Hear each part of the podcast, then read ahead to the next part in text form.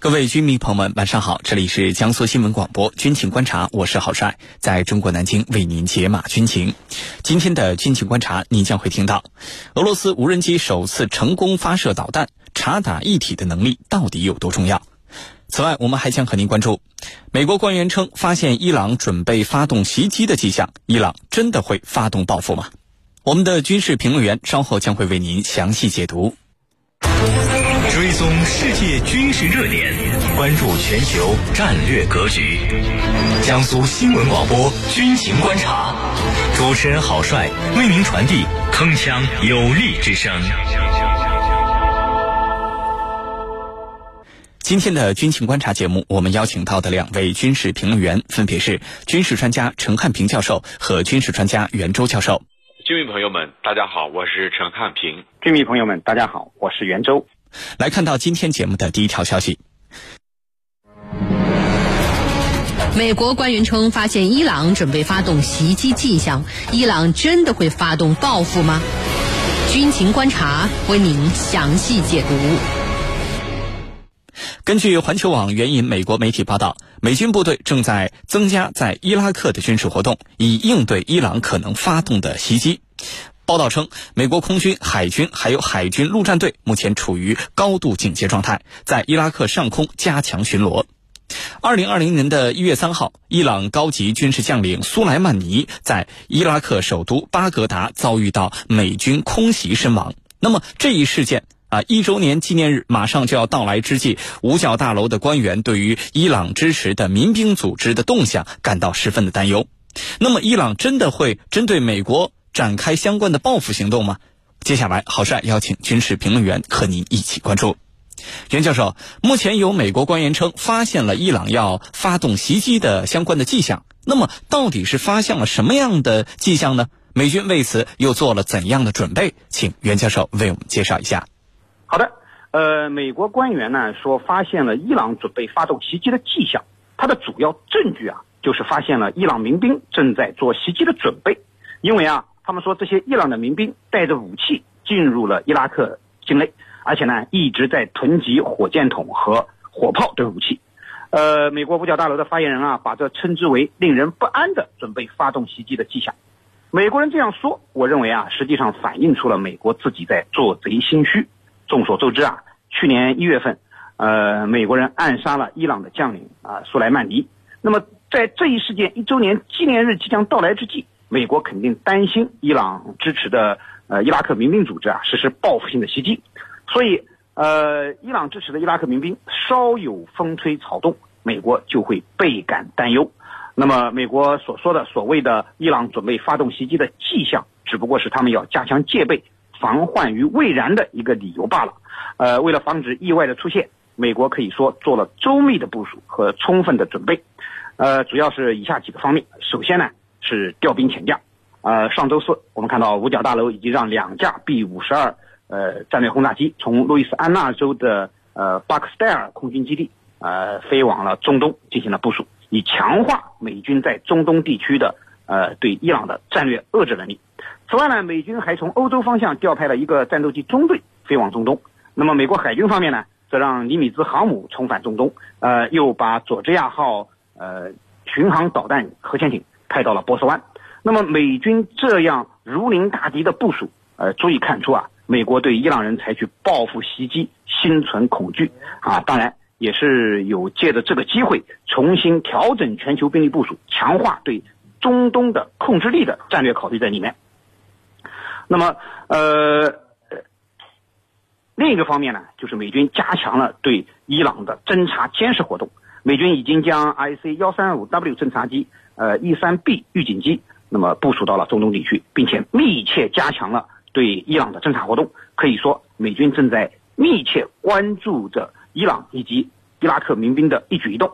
那么，伊朗如果真的发动袭击，那么估计啊，呃，一有迹象，美军早就动手了。呃，所谓欲加之罪，何患无辞？伊朗呢，呃，只不过是美军调整军力部署的一个借口罢了。那么第三呢，就是驻伊美军和中东地区的美军也加强了戒备，呃，可以说，呃，他们是如临大敌，高度紧张啊。所谓不做亏心事，不怕鬼敲门。如果美国没有在中东地区呃到处惹是生非，四处树敌，恐怕美军也就没有必要这么紧张了啊！主持人，好，谢谢袁教授。我们注意到，伊朗媒体啊，在十二月二十七号曾经刊发过一篇文章，标题叫做《伊朗已将报复苏莱曼尼将军暗杀者的行动提上了议程》。那么接下来，伊朗是否真的会针对美国展开报复？在苏莱曼尼遭遇暗杀一周年纪念日之际，美伊关系将会经历怎样的动荡呢？请程教授为我们分析一下。好了，美伊关系又会经过怎样的一种起伏呢？其实。在不久之前，美国又对这个和伊朗有关的组织实施了制裁，比如说，这个美国对伊朗驻胡塞武特派使团实施恐怖主义制裁。那么这是一个什么样的做法呢？这个做法实际上就是美国要向胡塞武装进一步施压啊，并且呢，呃，要求对方放下武器，进行和平谈判。那么再加上这个美国同时又对这个伊朗的支持的真主党啊、哈马斯啊、巴勒巴勒斯坦伊斯兰圣战组织啊等等这些进行支持，那么这些组织被美国视为恐怖组织，这样的一种支持，实际上进一步恶化了美国跟伊朗之间的这个关系，本来就非常糟糕的关系。而美国现在他在做什么呢？刚才我们也分析了，此前的节目里头也提到了，包括以色列。都在进行大规模的防范。那么美伊的这种做法有着怎样的目的？我我认为他们之间一定会进行了情报的分享。他们的做法可能是三个目的：第一个就是警告、震慑，警告、震慑伊朗不要采取报复行动。你要采取报复行动，我们两家就是美国跟以色列一定会采取反报复。这是第一个。第二个呢，就是防范，就是。呃，可能意识到你会采取报复，就一周年之际，苏莱曼尼被暗杀一周年之际，我美国和以色列，我们两家正在进行相应的防范措施，而这些防范既给本国老百姓看，也给伊朗看，就是告诉你，我做好准备了。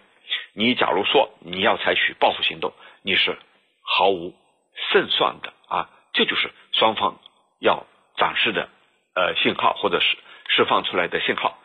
那么第三个呢，就是特朗普政府在自己的垃圾时间给未来的新总统挖坑。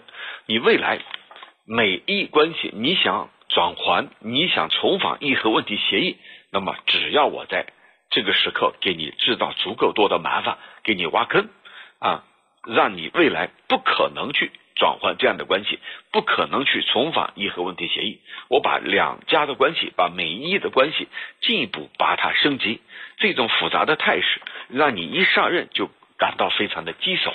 这也是啊，特朗普政府所要啊达到的目的。因此呢，在这个特别的时刻，就是苏莱曼尼呃被暗杀一周年之际，形势呢确实是呃非常危险。整个海湾局势啊，可以说再再次的。升级，而美伊之间的关系也在进一步恶化，其目的就是为拜登上台以后重返伊核问题协议，或者跟伊朗进行种种形式的接触谈判制造障碍，就不让你不让你们两家有这种缓和矛盾的机会。主持人，好，谢谢程教授。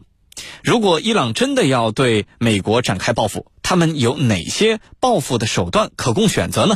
真的能够对美国造成伤害吗？请袁教授为我们分析一下。好的，呃，伊朗要报复美国的话呢，实际上能够选择的有效手段啊，呃，并不多。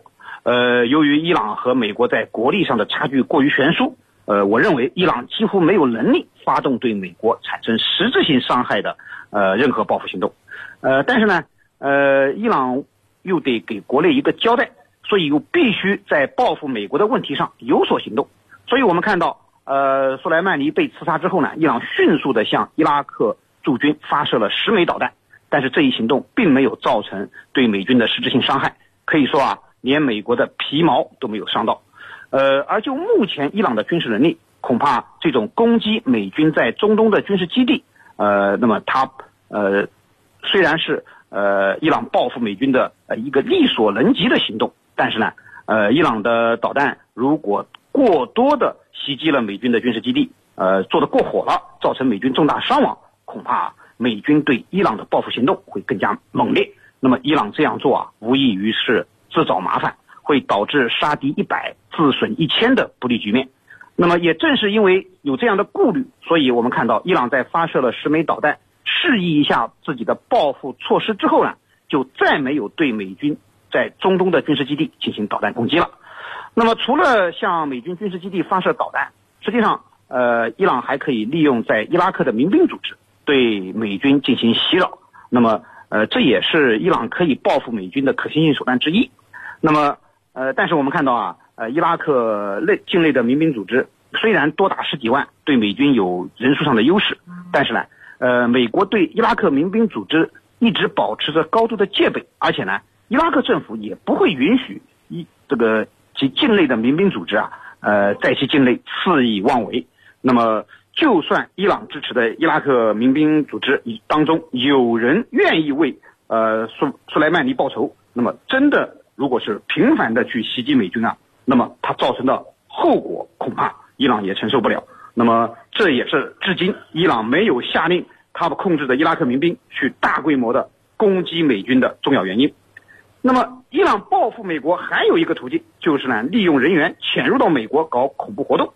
那么这样的做法呢，可能是弱小国家对美国唯一可以实施的这种在美国本土内造成影响的呃措施了。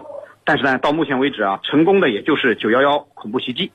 当然，它的后果是导致了阿富汗战争、基地组织和本拉登成为了人人喊打的过街老鼠。那么，伊朗当然知道这样做的极大危害，所以啊，呃，综合来看呢，呃，伊朗目前对于美国的报复最多也只能限于口头。那么，最近伊朗就下了红色通缉令，那么把呃包括特朗普在内的四十八名美国官员啊列为暗杀。苏莱曼尼的犯罪嫌疑人要全球呃通缉他们啊，当然伊朗这样做呃除了恶心一下特朗普和蓬佩奥之流，实际上也根本伤害不到美国的利益，呃，这恐怕就是小国的一种悲哀了啊，主持人。好，谢谢袁教授。伊朗第一副议长加吉扎德日前接受了我国中央电视台的专访，在接受专访时，他说：“伊朗不会屈服于敌人的霸凌和欺压，反而会在压力之下更加的顽强。”那么，这样的表态对外界传递了什么样的信号？我们应该如何去理解呢？请程教授为我们分析一下。好的，那伊朗又会怎么做？其实，在此前的节目里头啊，这个我们也进行了分析。伊朗的做法，我记得我当时是认为，伊朗一定会动用自己所支持的一些组织，以蜂群的方式对美国进行各种各样的报复。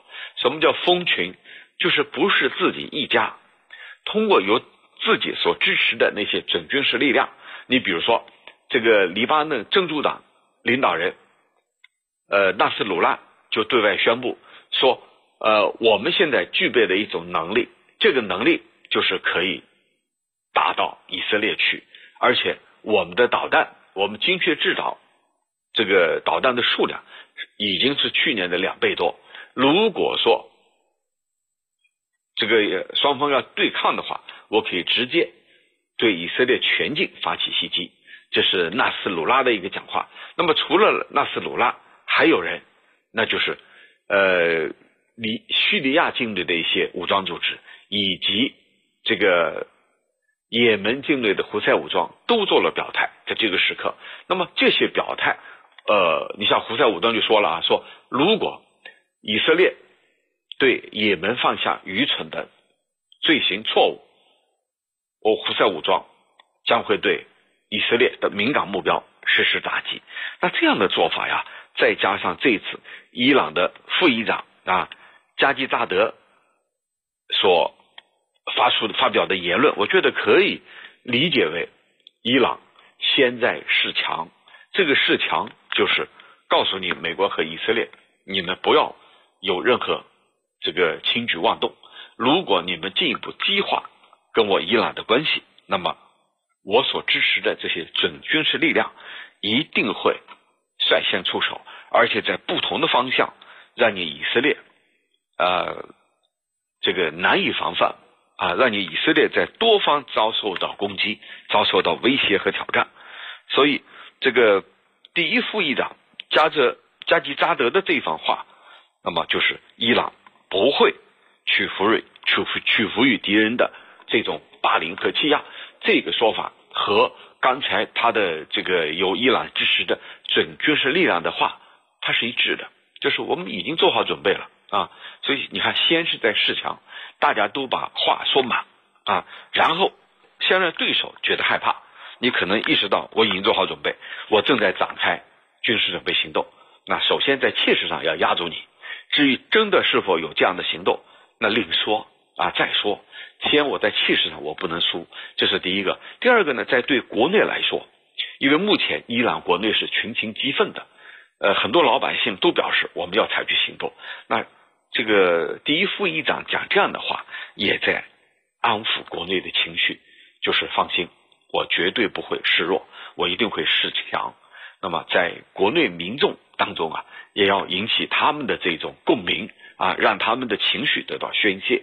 这就是。